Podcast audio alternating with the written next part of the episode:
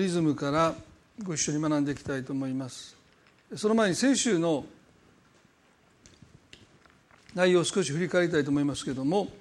反応的な生き方から主体的な生き方へというテーマでお話をしました、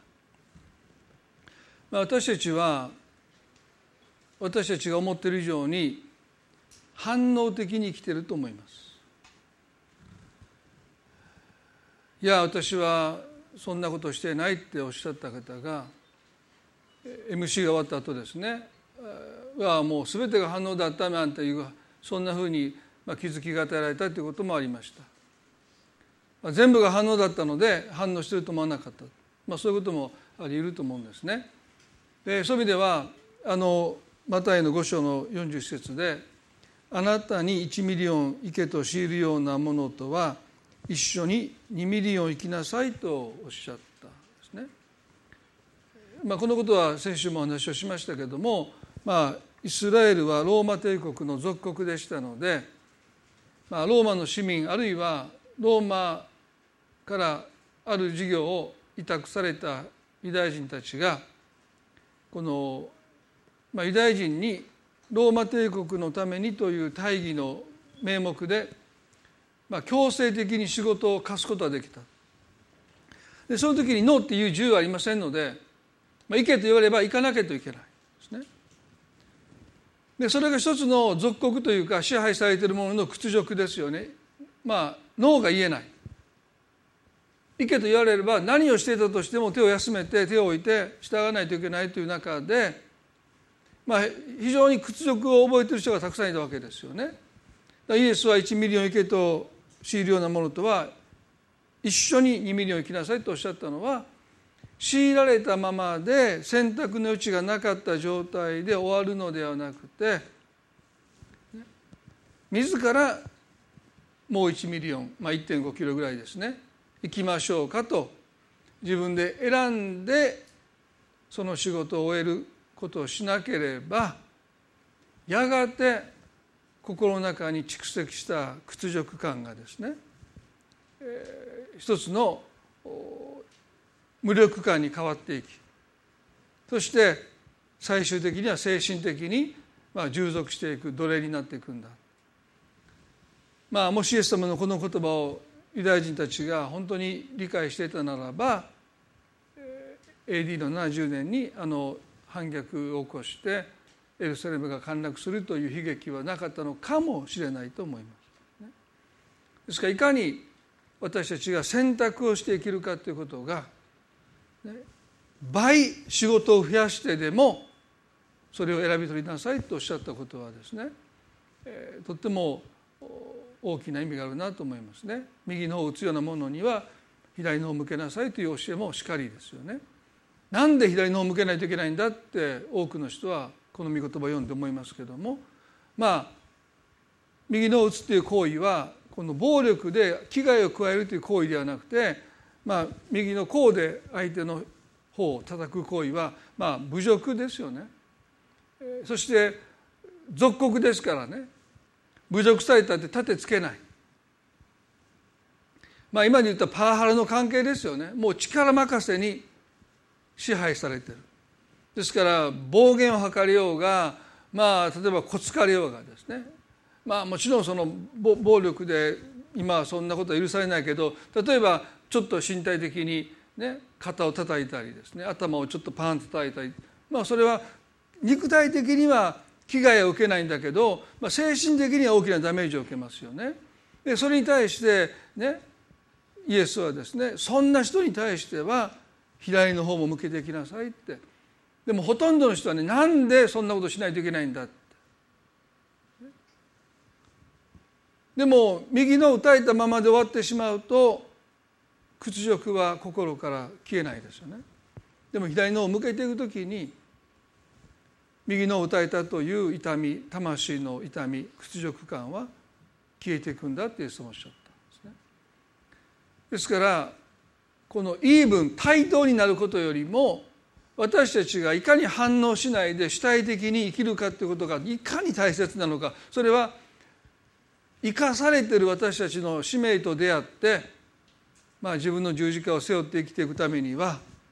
反応的に生きている限り私たちは自分の使命と出会わないと思いますね。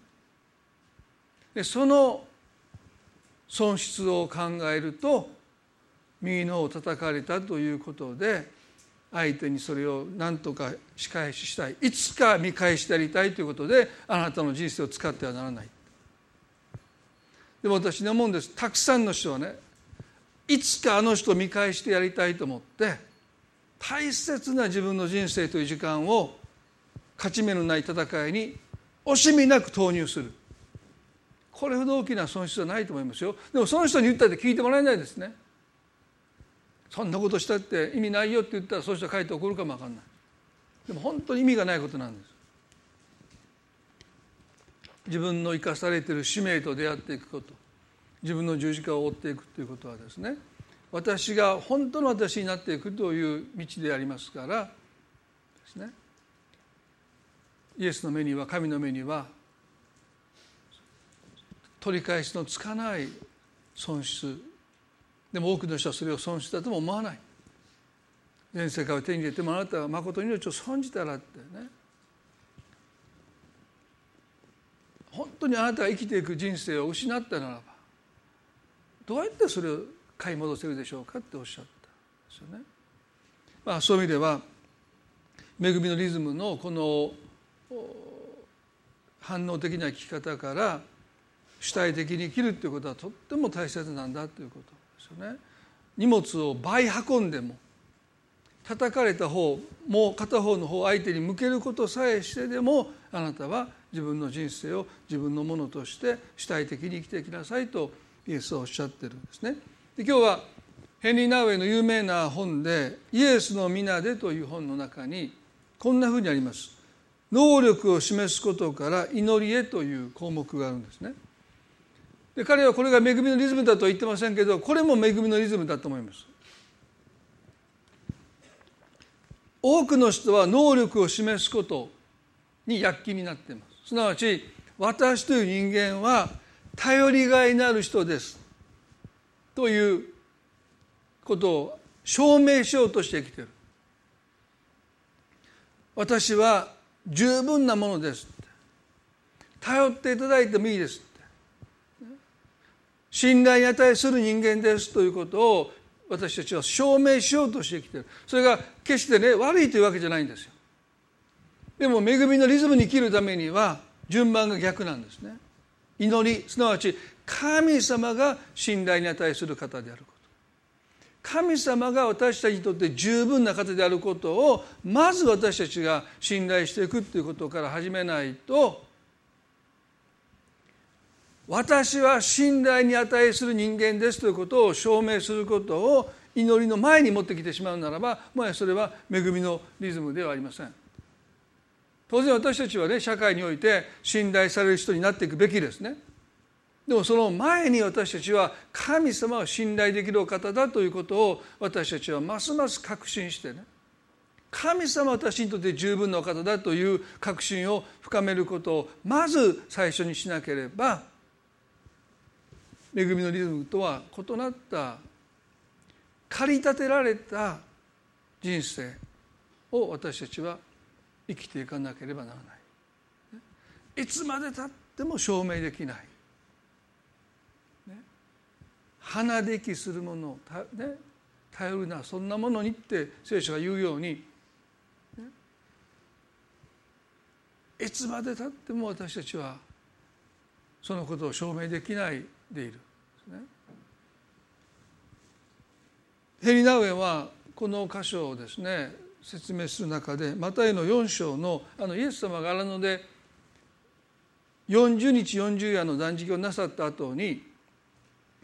悪魔に誘惑を受けたという箇所ですねそこを取り上げてますイエス様の生涯において最初の誘惑ですまあもちろんね赤ちゃんの時から30歳までのイエス様は人となられたのでまあもちろんいろんな誘惑あったと思います。ね。例えばヨセフとマリアだってイエス様が、ね、神の子であって罪を犯したことはないので、まあ、怒ることも少なかったと思いますけれどもまあでもねイラッとすることもあったでしょう。ね。きつい言葉をイエスに投げかけたかもしれませんね。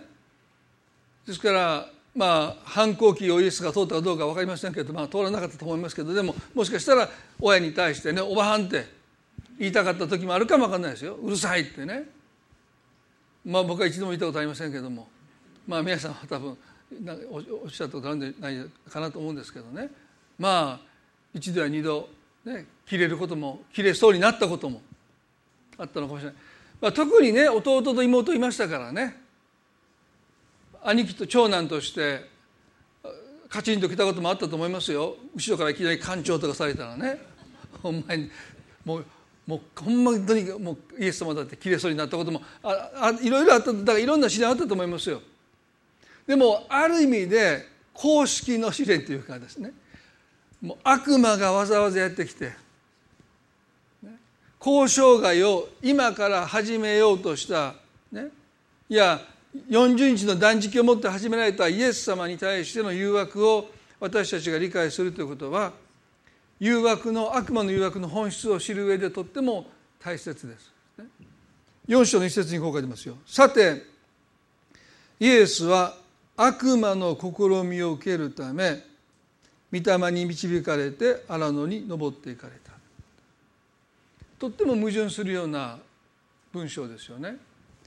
さてイエスは悪魔の試みを受けるため御霊に導かれて荒野に登っていかれた悪魔の誘惑に遭うために御霊に導かれたと聖書が書いてます。おそらく多くのクリスチャンは御霊に導かれて歩んでいるならば誘惑に遭わないと信じていると思います。ですから誘惑にあった人を見てあの人は肉によって歩んでいたので孤高の欲望に従って歩んでいたので誘惑にあって罪を犯してしまったと考えるんじゃないかなと思うんですね。でも聖書はっきりと悪魔の誘惑試みを受けるために御霊に導かれたと書いてあります。ルカの22章にイエス様がシモン・ペトロにこのようにおっしゃった箇所を何度も取り上げてますよね。ルカの23 22の31です。シモン、シモン見なさい。サタンがあなた方を麦のようにふるいにかけることを願って聞き届けられましたとおっしゃった。えっと思う箇所ですよね。神様は悪魔の願いを聞かれるんだって。時々私たちは自分の祈りが聞かれなくてなぜ神様祈りを聞いてくださらないんだってがっかりする時がありますけど悪魔の願いを神様が聞かれたって。あなた方を麦のようにふるいにかけることを願って聞き届けられましたとおっしゃった。試練は神様からだけじゃなくて悪魔からも来ます。試みられるということ。私たちの信仰が麦のようにふるいにかけられる。という経験を私たちは神様の試練だけじゃなくて悪魔からの試みとしても経験することがあるということをイエス様はおっしゃってるんですね。そしてこうおっしゃったんです。しかしですね。しかし。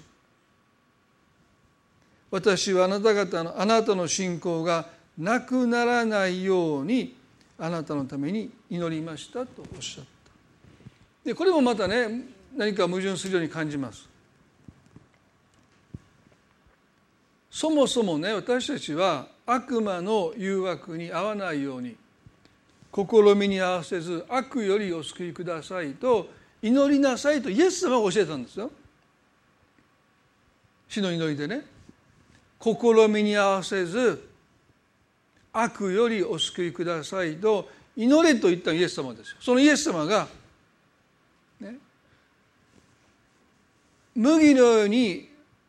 信仰がふるいにかけられることを願って悪魔が願ってそれを聞き届けてくださった後信仰がなくならないように祈りましたとおっしゃった。そしたら最初ねそのような誘惑に合わないように祈ってくださるべきじゃないかって思いますね。試みに合わせず悪より救い出してくださいって祈れとおっしゃるんだからそしたらイエス様はね祈るんだったら試みに合わないようにそんな経験しないようにね、信仰が揺さぶられるなんてそんな経験したくないって、ね、もっと順調に、ね、もう信仰から信仰へと進んでいきたい。なのにあえて悪魔によって私たちが試みにあって信仰が麦のように振りにかけられることをなぜ聞き届けられるんですかって。そしたら最初からそんな願いを聞かないようにしてくださればいいのにと思うんだけどもここにとっても大切な真理がありますよね。なぜ悪魔の試みに遭うためにイエスが御霊に導かれたのかということと共通してますよね。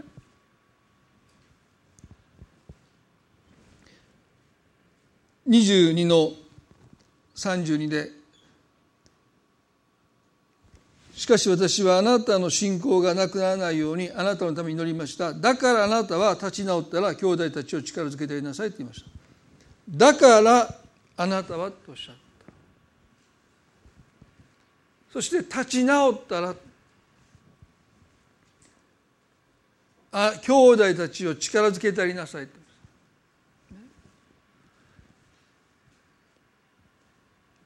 一つ言えることはなぜ神様が悪魔の願いを聞き届けたというかといいますと悪魔の願いの意図ですね。それは麦のようにふるいにかけることによって弟子たちの信仰を失わせようとしたその意図を神様は上書きできるからです。悪魔の願いそれは意図があるでしょ？彼らを心に合わせて彼らの信仰をふるいにかけて信仰を失わせたいと意図しましたなぜ神様がその願いを聞いたのかすなわち彼の信仰が麦のようにふるいにかけられることを聞き入れたかというとその信仰を失わせたいという悪魔の意図は神は上書きできるからです。すなわち麦のように信仰がふるいにかけられて失うんではなくてますます強められるためにその意図を神が上書きするからなんですね。皆さんヨブの試練だってそうでしょ？悪魔がヨブを撃ったのは彼の信仰を失わせるためですけども神はそれを許された悪魔がヨブに触れることを許された命だけ取ってはならないとおっしゃったけどヨブがある意味で非常な苦しみを取ることを許されたのはその意図するところすなわち神を呪うという呪わせるという地上で最も神を恐れる男が神を呪ったならばもう全ての人は神を呪いますよ。あの呼ぶですら神を呪うならばもう神を呪うことは仕方ないって。あのアブラハムの試練と同じように呼ぶももう全ての人の代表としてこの試みにやってるわけでしょ。そしてアーワクはもう彼は神を呪いかけたんです。でも彼は自分の生まれた日を呪って神を呪うことはしなかった。そして悪魔の願いの意図が上書きされてヨブは苦しみを通った後、ね私は噂であなたのことを聞いていましたけども今私はあなたをこの目で見ていますと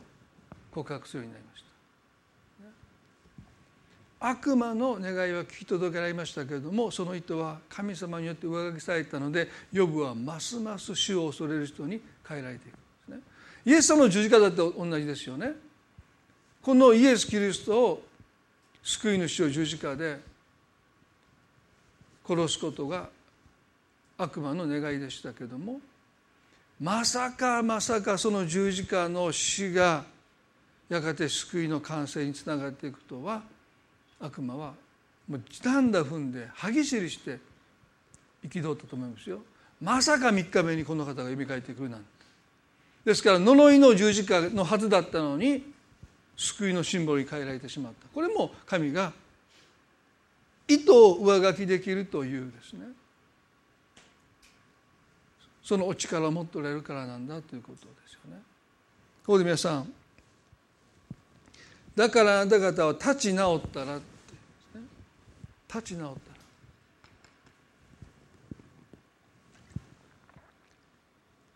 兄弟たちを力づけてやりなさいと言いました。二つのこと言いたいですね。まず立ち直ったら兄弟たちを力づけてやりなさい。すなわち私たちが人生で試み合うことの一つの意味はそこに私たちにしかできない使命があるからなんですね。ですから試みを受けるときに私たちは信仰が麦のようにふるいにかけられます。自分でももう信仰を失ってしまうんじゃないかとさえ思うかもしれない。ああもう神様信頼できないと思うかもわからない。ああもうもう神様もう私はあなたを信頼しないというそんな思いになるかもわからないですね。まあいわば信仰がどん底に落ちていく。でもあなたのために祈ったとイエス様おっしゃるんですね。私たち一人一人のためにイエス様を祈ってくださっているのでたとえどん底に落ちても立ち直る。そこから私たちはもう一度回復していくんだって。自力では無理ですよ。でもイエス様を祈ってくださっているので必ず立ち直っていくんだ。そしてどん底を見た者が証しできる神の真実さがあり神の力があるんだ。あなたを立ち直らせた神の力はいやその力を持って兄弟たちを力づけてあげなさい。この力づけてあげるその力どこから来ると自力じゃないんですよ。この私を立ち直らせてくださったその力を私たちがその中で得るのでその力を持って兄弟たちを力づけてありなさい。この力づけるという意味はですね兄弟たちの信仰を安定させてあげなさいという意味なんですその力はどこから来るか。それは倒れた私たちがもう一度神様によって立ち直っていく時に与えられる回復する力ですよね。回復する力。イエス様の祈りは私たちに立ち直る力を与えます。皆さん信仰が強くなるために必要なのは、ね、立ち直っていくという力を私たちが蓄えていくことなんです。私は決して神様に、つまずきません。疑いません、一見強そうな信仰ですけれども実は非常に弱い場合があります。ポキッと折れてしまう。しなやかさがないんですね。ふるいにかけられて揺さぶられることの経験の中で実は信仰というのは硬くなっていくんじゃなくてしなやかになっていくんですよ。それが私たちの信仰の強さです。強く念じて強く信じて絶対疑わないもう信じてイエス様イエス様イエス様もう信じますってそんなことやってたらポキッとおりますよ。いや本当かなあやっぱり信じようかな。これ皆さんこうふるにかけるとそうでしょ？やっぱり神様どっかで私を見捨てに違うか？いやいや絶対そんなことない御言葉にも立ち返ってもうこれをずっとあんたいい加減にしやもう信じなさいってその言葉は誘惑ですよ。ね、信じますってやってる人がもう信じませんってもう全部捨てるのを私はもう何回も見てきましたからね。この人なんかどっちつかずやってる人なんか結構ね長く信じるんですよ。あれあの人向こう行ったのに今戻ってきたなみたいなね。でももう絶対なんてもう神様のことは絶対です。もう信じますってやってる人のがもう帰ってこないかも分かりませんね。だからそういう意味では、ね、立ち直ったらなぜふるいにかけること許されたかというと私たちの信仰はそういう一つの試練の中でふるいにかけられて疑いと信じることを行き来する中で実は回復力を要は信仰のしなやかさというものを私はそこで得るんです。だから疑う時は疑っていいんですね。疑ったらダメだと思わないでください。それは私たちの信仰非常に膠着します。そしてしなやかさを奪っていきます。でちょっとしたことであもうダメ。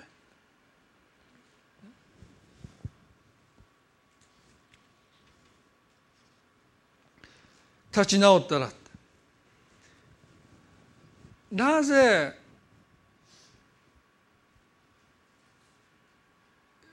御霊が40日40夜の断食を終えて空腹におられるイエス様を悪魔の試みに合わせるために導かれたのかそのことをもう少し最後にお話したいですけどその前にですね立ち直るということは倒れるということが前提ですよね。立ち直ったということは一度落ち込むこと一度信仰を失いそうになることね、倒れるということが前提です。で恵みのリズムに生きるときに倒れるということが必ずしも否定的には捉えられない。立ち直るということの前提が倒れるということですからね。私がすごく尊敬するカトリックの神父さんがですねリチャード・ローアという人がいるんですけども彼はね恋に落ちるっていうのもね falling in love、まあ、漫才師の人で言いましたけど falling in love ね。まあそれも一つの落ちていくという経験なんですよ。ガードを外してもしかしたら拒絶されるかもしれない。もしかしたら傷つくかもわからない。ということをある意味で心がズタズタになるかもしれない。こんなに好きになってその思いが叶わなかった時の落ち込みそのショック。その苦しみもしかしたら立ち直れないかもしれない。もう二度と人を好きになれないかもしれない。そんなものを思いながらね落ちるという経験。身を投げ出していく経験。ガードを解いていく経験。でそれがないと愛は生まれないんだ。まあそうですよね。だからフォーリングラブというんですよね。愛というのはある種落ちるという経験がなければ生まれてこないって。いや断られたらどうしようって思ってる限り皆さん告白はしないですよね。断られてもいいやって思って告白するってことはある意味でフォーリングの経験です。その手に落ちていく。その人がノーというかはいというのかもうその人次第。自分が天国に行くのか地獄に行くのか、ね、雨天天長になるのかもうどん底に落ちるのかその人が何というかにかかってるわけでしょ？でそんなこと普通人にねそんな自分の気持ちを左右されるようなそんな決定権を私はなかなかそんな人に与えないですけど、まあ、人を好きになった時に、ね、告白する時に人は自分の心がね喜びか深く傷つくかもしれない。そんなことを第三者の手に委ねるということはまさにその人の手の中に落ちていくという経験彼はね「フォーリング・アップワード」という本を書いたんです。とっても矛盾する2つの言葉なんです。フォーリング落ちることと上がること。フォーリング・アップワードという。で神の恵みに生きるっていうことはねアップアップアップじゃないんですよね。上昇上昇上昇右肩上がりじゃなくて一度落ちることを通して引き上げられるという経験です。フォーリングアップワード。落ちて上昇すると訳してもいいかもわからない。イエス様の十字架だって十字架に釘付けされて命を落としてくださって弟子たちはその姿を見てイエスから離れてきました。期待外れですね。このこの人に従って損したでも3日目の朝にイエス様は死の力を打ち破って復活してくださった。まあこのわずか数日間で弟子たちの信仰はですね本当にアップンダウンを経験したわけですけれども一旦落とされるんです。本音の部分ですよね。そして復活の死と出会っていくという経験を彼らがしていくわけですよね。このイエス様がシモンにね「シモンシモン見なさいサタンがあなた方をふるい麦のようにふるいにかけることを願って聞き届けられました」と言った後ですね彼はこう言いましたね「主よご一緒なら老であろうと死であろうと覚悟はできています」と言いましたね。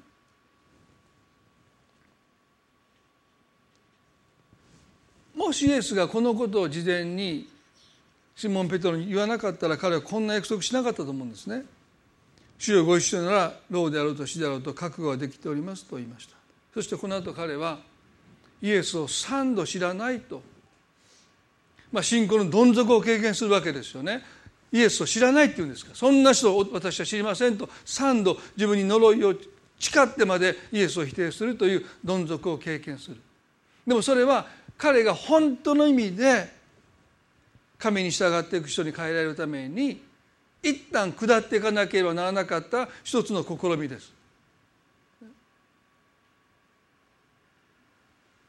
そのことを踏まえてイエスは立ち直ったらとおっしゃった。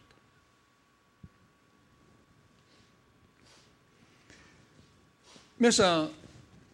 なぜ御霊が私たちを試みに合わせることを許されるのかなぜ私たちの信仰がふるいにかけられて神への信頼というものをせっかく築いてきた積み上げてきた信頼が崩れるような経験を神が許されるのか。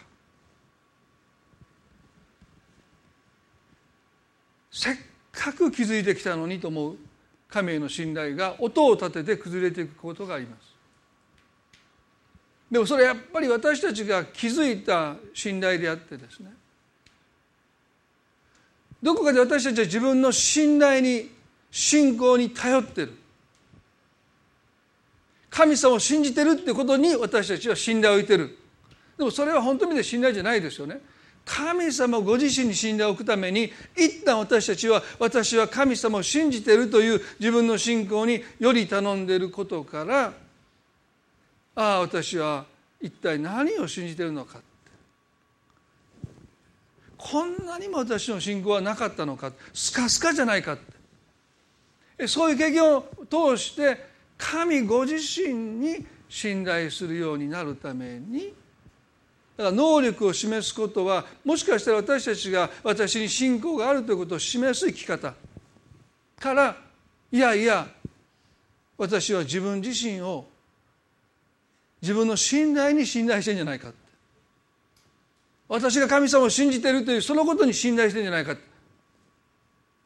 でも本当の信頼は神様ご自身に置くべきですよね。祈りへ私たちが導かれていくべきなのはまさに神様の前に自分とを投げ出していくということが祈りですから、ね、なんとか踏ん張って持ちこたえようとして自分の信仰に信頼してこの苦難をこの苦しみをこの試練をやり過ごそうとするんじゃなくてもう神様に自分を投げ出していくっていうのが能力を示すことから祈りへと導かれていくことじゃないかな、まあ、今回のウイルスの件でも、ね、クリスチャンとしてどうこの時を過ごしていくのか。信仰があるものとして、ね、自分を律して自分を保って信仰によって乗り越えていくっていうこと。もしかしたらそれは自分の信仰に信頼することになるかもしれない。でそうじゃなくてまさに祈りへ導かれるということはもう神様に身を投げ出していくということが求められているのかなとさえ思います。普段はねなかなかそれができないんですよね。自分で何とかやろうとしてしまうんですけども。ある試みの中で試練の中で私たちは祈りへ導かれる。すなわち自らを神の前に投げ出していくということ。神様に信頼するということ。をもう一度経験させられる。そういう時ではないかなとそんなふうに思います。ペトロも嘘をついて自分を守ろうとした。そんな人知らない。そんな人知らない。そんな人知らない。自分で自分を救おうとしている彼がですね。やがて本当に主に信頼して神様に信頼する人になっていくためには一旦どん底に落ちる必要があったんだろうと。でもあなたは立ち直りますよってそうおっしゃった。祈ってるかあなたのために祈ってるからあなたは立ち直ったならば兄弟たちを力づけてやりなさいとペトロにイエス様がそのことを見据えて、まあ、使命を与えたんだということですよね。皆さんこの第二コリントの4章の8節をちょっと読んでみたいと思いますけれども第2コリント4の8910ですね。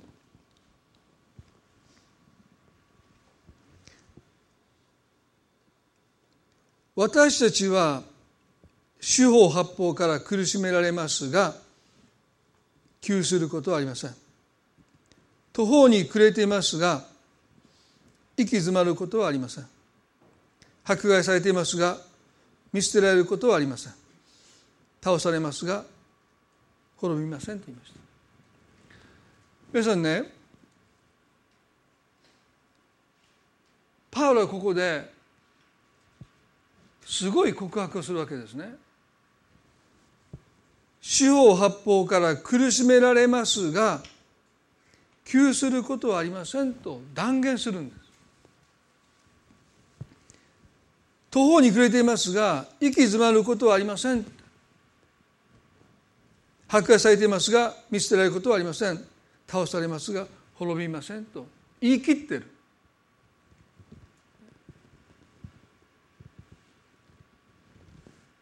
私たちが試みに合う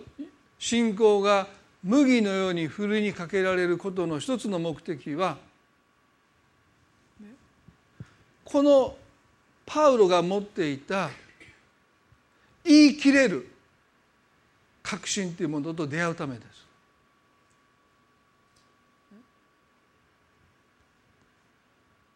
ある意味でそれは私たちの信仰が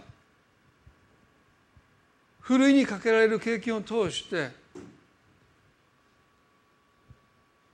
最終的に神様を信頼できる方なのかできない方なのかということの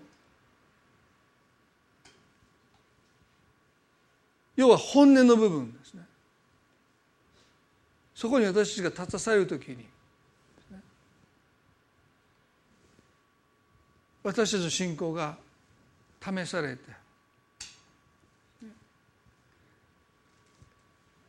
なぜ悪魔の試みが聞き届けられるかというとそのことを通して信仰が一皮むけるためですね。いわば大丈夫だろうって神様大丈夫ですよねってすがってる信仰。でも私たちの信仰はね藁にもすがるような思いで神様にしがみついていくような信仰じゃないんですよね。神様大丈夫なんでしょうか？じゃなくてパウロはっきりと言いましたよ。四方八方から苦しめられますが窮することはないってから生きるんです。途方に暮れていますが行き詰まることはないって言い切るんですないんですよ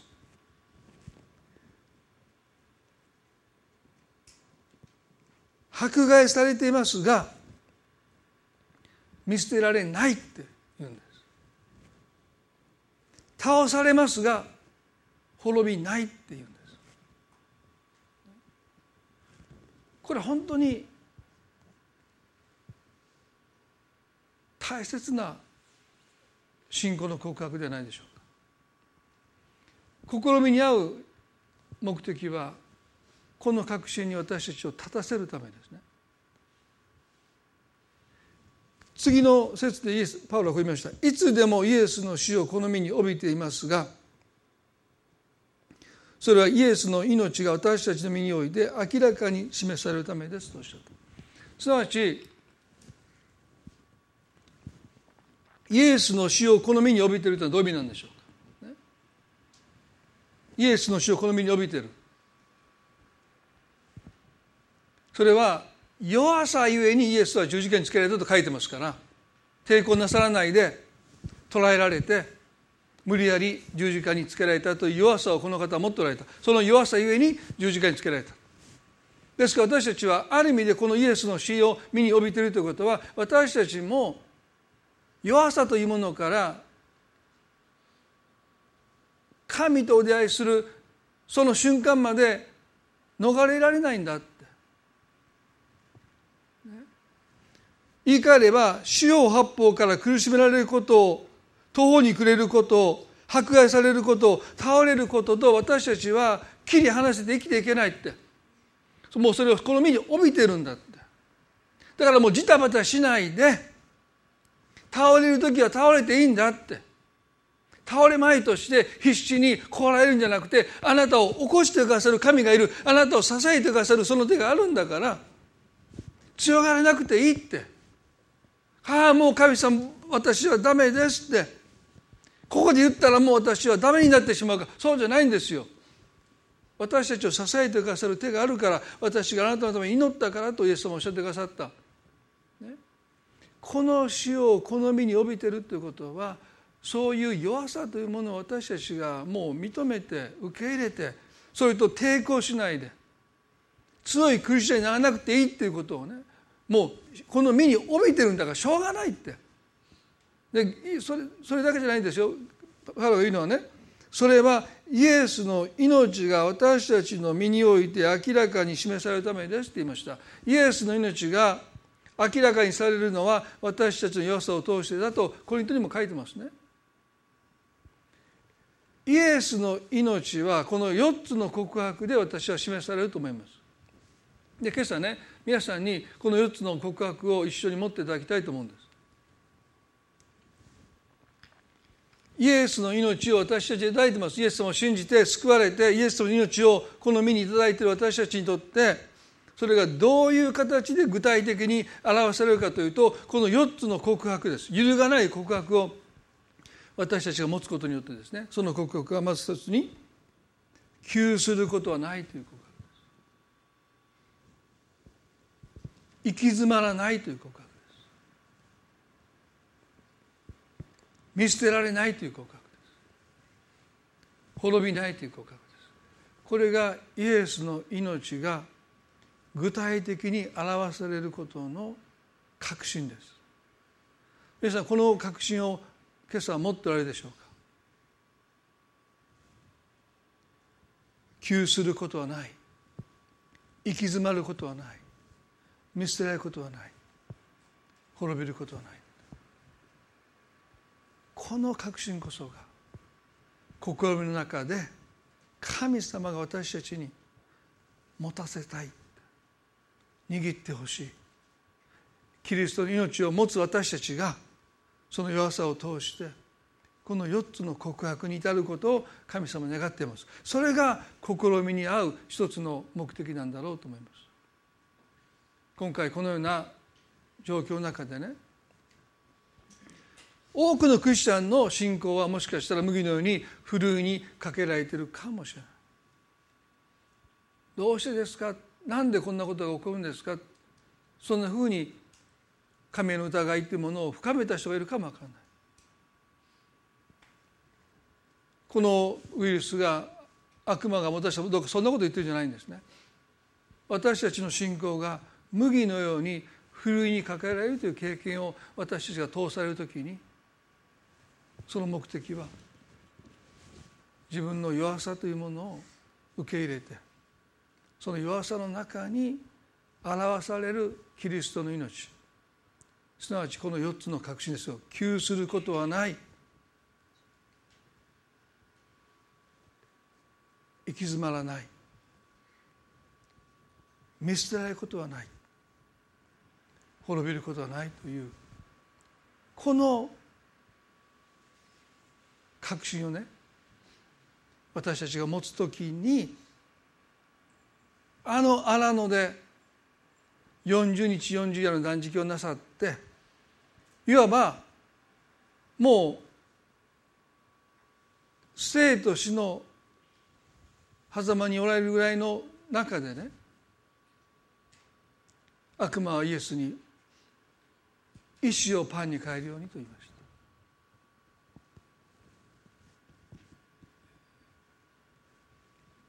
た。あなたが神の子なら石をパンに変えてみろと言いました、もう本当に空腹の中で石をパンに変えるという行為そのものは別に道徳的にも道義的にも倫理的にもね宗教的にも何ら反する行為ではないですよね。逆に救い主として石をパンに変えることができるならばですねもう食べ物に困らないこの方こそが私たちの救い主だって人々はその奇跡をなさったイエスを称えるでしょう。でも条件がそこについてますね。あなたが神の子なら悪魔の誘惑は非常に巧妙ですよね。あなたが神の子ならというならば父がこの石をパンに変えるでしょうっていうのが本当の意味筋が通る言葉ですね。あなたが子供ならば父が空腹のあなたを養うためにこの石をパンに変えてくださるでしょ。う安心しなさいって言ったらまあ言い訳にならないので悪魔は言いませんけどね。普通に聞いたら何どこにも違和感ないんだけど非常に矛盾してますよ。でしょ？神の子であるならば別にイエスが一生パンに変える必要がないんですよ。父をあなたがしてくださいって言えばいいんですよ。で父なる神様が一生パンに変えてくださればイエスは死ぬほど食べていいんです。でもイエス自身が一生パンに変えた瞬間何を失うかというと結局私を生かすのは私だという。神への根源的な信頼をイエスは代償として失うんです。石をパンに変えました。食べました。美味しかった、ああ満足したという満足感の中で致命的なものを失いました。それは神が私を生かしてくださっているという根源的な部分での神への信頼をイエスは代償として払うことになりました。誘惑ってそういうものなんですね。別に何も失ったかのように思えないけれども実は自分のことは自分でしないといけない。自分の空腹は自分で満たさないといけないということは一見当たり前のようなことなんだけども悪魔は誘惑してるわけですからね。この誘惑にイエスが落ちることによっていや悪魔が何をこの方から奪おうとしたかそれは根源的なもうギリギリの時に果たして神を信じているのか神を信じれないかという究極の選択を迫られた時にやっぱり神を信じれないと言ってしまう時私たちには根源的な意味での神の信頼がないということなんですね。順調な時は信じれる。でも果たして十字架の上でイエスは我が霊をあなたに追い種しますとこの方はおっしゃった。なぜ言えたのか神に見捨てられたという叫びをイエスは叫んだんでしょ我が神我が神どうして私をお見捨てになるんですかというその叫びの後にこの方は我が霊をあなたに追い種しますと言って息を絶えた。どうして十字架の上で最後の最後にどうして私をお見捨てになるんですかという絶望の中にあっても我が霊をあなたにお委ねしますと最後の最後においてこの方は神を信頼することをなさったのはこの荒野のこの石をパンに変えるという誘惑に打ち勝ったからです。もしここで彼が石をパンに変えていたならばあの十字架の上で最後に我が霊をあなたにお委ねしますという祈りはこの方の口からは出てこなかった。あなたに信頼してあなたに従ってきて結局これですか。なぜ私をお見せになるんですかと神への失意を語って生き絶えたと思います。でもそうじゃなかった。我が霊をあなたにあなたならお委ねできます。そう最後の最後まで神を信じて従い通せたのは意志をパンに変えることをしなかった。だからイエスはね最後にこうおっしゃいましたよね。悪魔の誘惑に対してマタイの4の4でイエスは答えて言われた。人はパンだけできるのではなく神の口から出る一つ一つの言葉によると書いてある。もし悪魔よあなたが私が私が神の子であることを私に証明せよというならばそれはお門近いだって。私が神の子であることを証明するのは私の父だって。神様が例えば私はこの一生パンに変えなくても私を必ず生かしてくださる。それがイエスの答えでした、皆さんこのことを私たちはとても神様に扱われてるんだろうなって。そういう時を私たちは一緒に通ってるんだろうな人生にはねそれぞれの試練がありますよね。順調にいってる時もあればある人はその時多くの試練の中で苦しんでる。でもこの今の私たちが経験しているこの一つの試練はもう一人の例外もなくみんなが通されているこの試練の中で神の御心は何かと問うならばですね根源的なところで神様を信頼しきっていく。身を神の前に投げ出していく。神様ご自身を信頼していくということが私たちに問われてる。そして私たちはそのためにはね弱さと葛藤するんじゃない。麦のようにふるいにかけられることに対して私は落ち込まなくてもいい。ですねその中で自分自身への信頼を失っていってああ自分の信仰ってあると思ったけどないんじゃないかって。それでいいんです。だから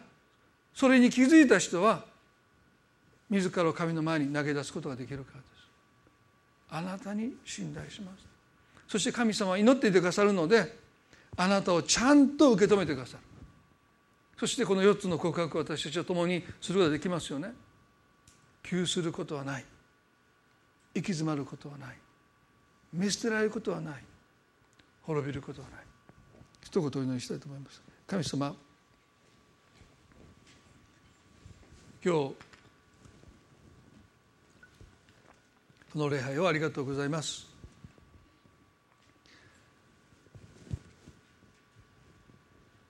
今私たちが経験している試みは私たちの信仰を麦のようにふるいにかけるかもしれません。神がおられるならばなぜこんなことが起こるのか。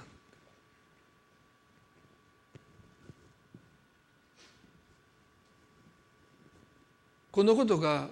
単なる自然発生なのか悪魔の試みなのかそれは大きな問題ではない。ただ神様この試練を通して私たちの信仰が揺さぶられてそして倒れたとしても私たちを支えていてくださるあなたと出会っていく。ギリギリのところで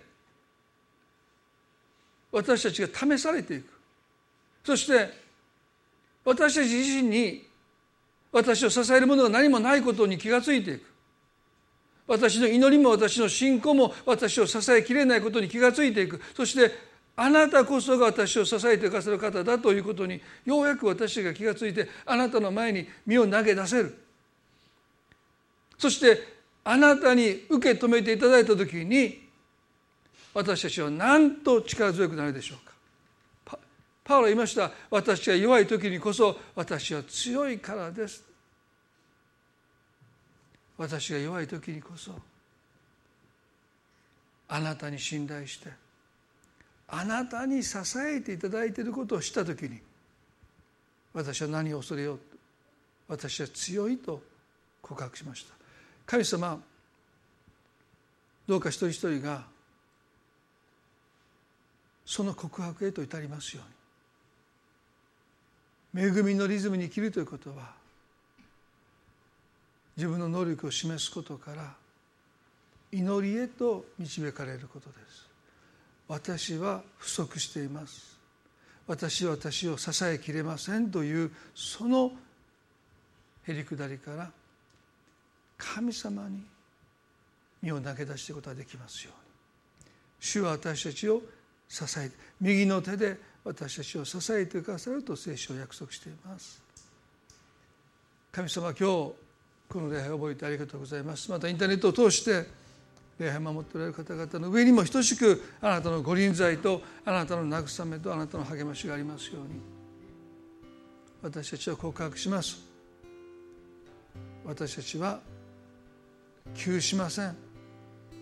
行き詰まりません。見捨てられません。滅びません。その告白を持って歩むことができますように。愛する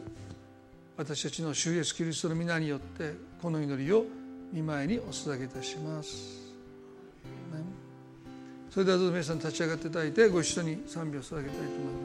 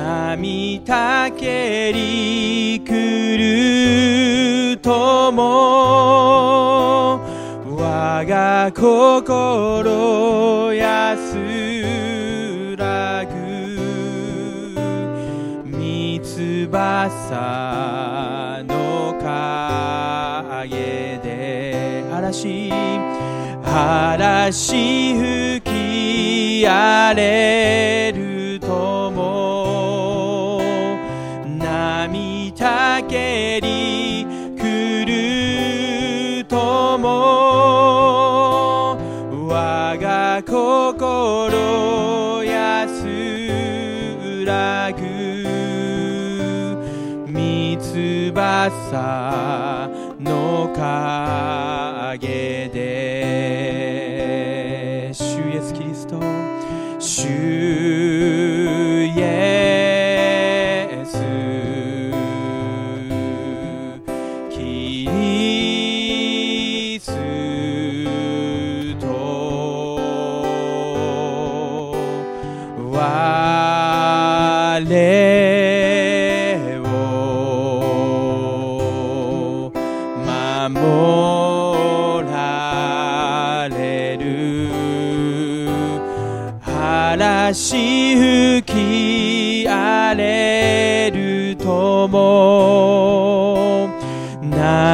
たけり来るとも我が心安らぐ三翼の陰で嵐嵐吹き荒れるとも神たけり来るとも我が心安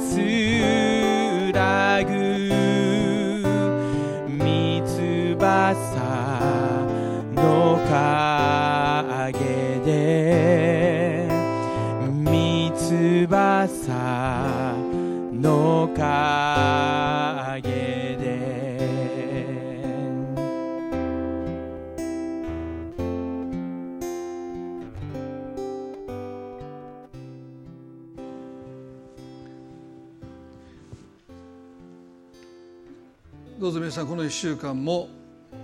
心を騒がせることなくですね本当に主を信頼して過ごしていきたいな、まあ、そういう意味ではなかなかない機会としてね良い機会とは思いませんけどなかなかない機会として神様を見上げていく一つの機会として、ね、十分に生かしなさいとエペソに書いてますね。ですからただやり過ごすんじゃなくてどうかこの時あなたへの信頼がますます深まる時に神様どうかこの時を用いてくださいという祈りを持って過ごしていきたいなと思います。まあ、それではあの今朝の礼拝これでですねお互いに握手はしませんけれども